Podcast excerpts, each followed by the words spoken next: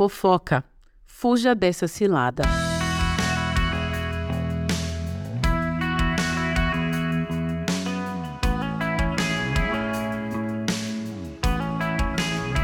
É falta de bom senso desprezar o próximo.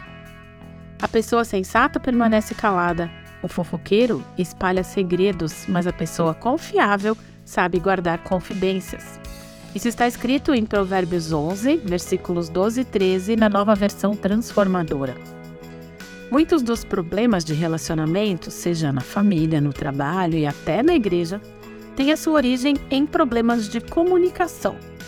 Ou a pessoa não soube se expressar, ou usou palavras erradas, ou o tom errado, ou não teve o cuidado e a sabedoria na escolha das palavras.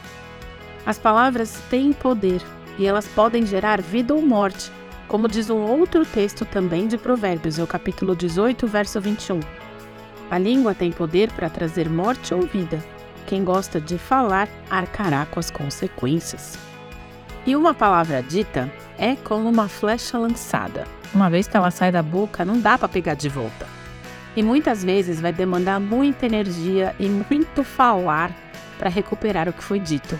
Quando isso é possível, porque às vezes perde-se a pessoa, o relacionamento, a confiança, a credibilidade de forma definitiva. E a fofoca é uma coisa tão comum na vida das pessoas, inclusive no meio cristão, dentro das igrejas, que é um assunto sempre importante de ser abordado.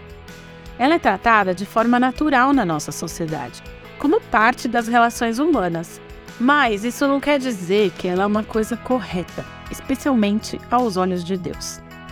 Fofocar é falar da vida dos outros de uma forma negativa, pejorativa, revelar e propagar segredos de outras pessoas pelas costas e até disseminar informações que nem sempre são verdadeiras ou totalmente verdadeiras. Quem conta um conto aumenta um ponto, não é isso que dizem?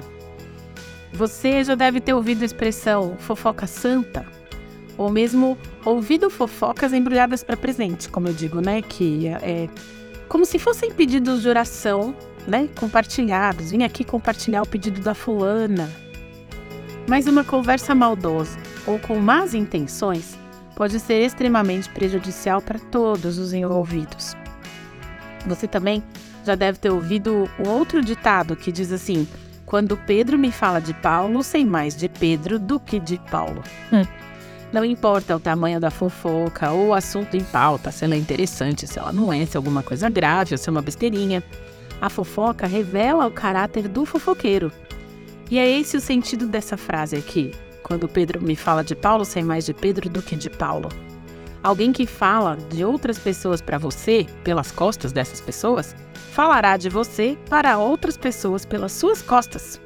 Ou seja, não se trata de uma pessoa confiável ou leal.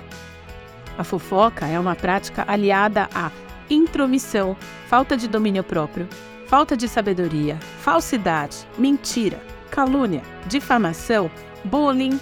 Só coisa boa, né? Só que não. E ela provoca a quebra de relacionamentos e abre brechas para que as pessoas sejam usadas pelo inimigo. Eu já ouvi dizer que, em uma situação, se eu não sou parte do problema ou parte da solução, eu não devo me envolver. E é esse o pensamento que a gente tem que ter em relação à fofoca. Se o assunto não é seu, ou se o dono do assunto não te envolveu diretamente neste assunto, você não tem que se envolver. E muito menos passar a informação adiante, como se fosse um telefone sem fio, que é aquela brincadeira de criança, né? Que no final da história o que a pessoa entendeu não tem nada a ver com o que a primeira pessoa falou. E é assim que a gente quebra o ciclo da fofoca, não participando dela, não ouvindo o que vierem te contar, não passando para frente algo que não lhe diz respeito. Em vez disso, consagre a sua vida e os seus lábios a Deus, para que dele saiam palavras de bênção e de edificação, tanto para você quanto para o seu próximo.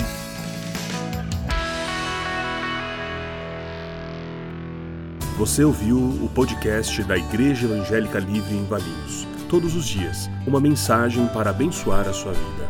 acesse www.ielve.org.br ou procure por IEL Valinhos nas redes sociais.